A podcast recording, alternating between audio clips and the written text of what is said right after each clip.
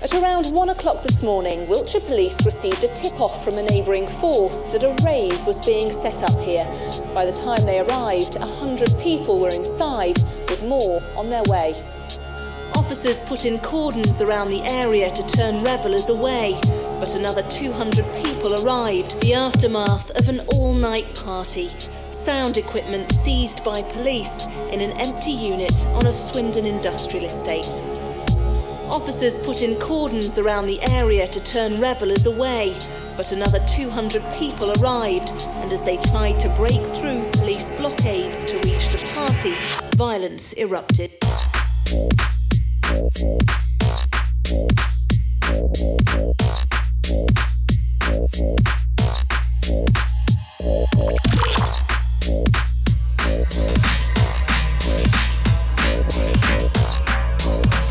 Thank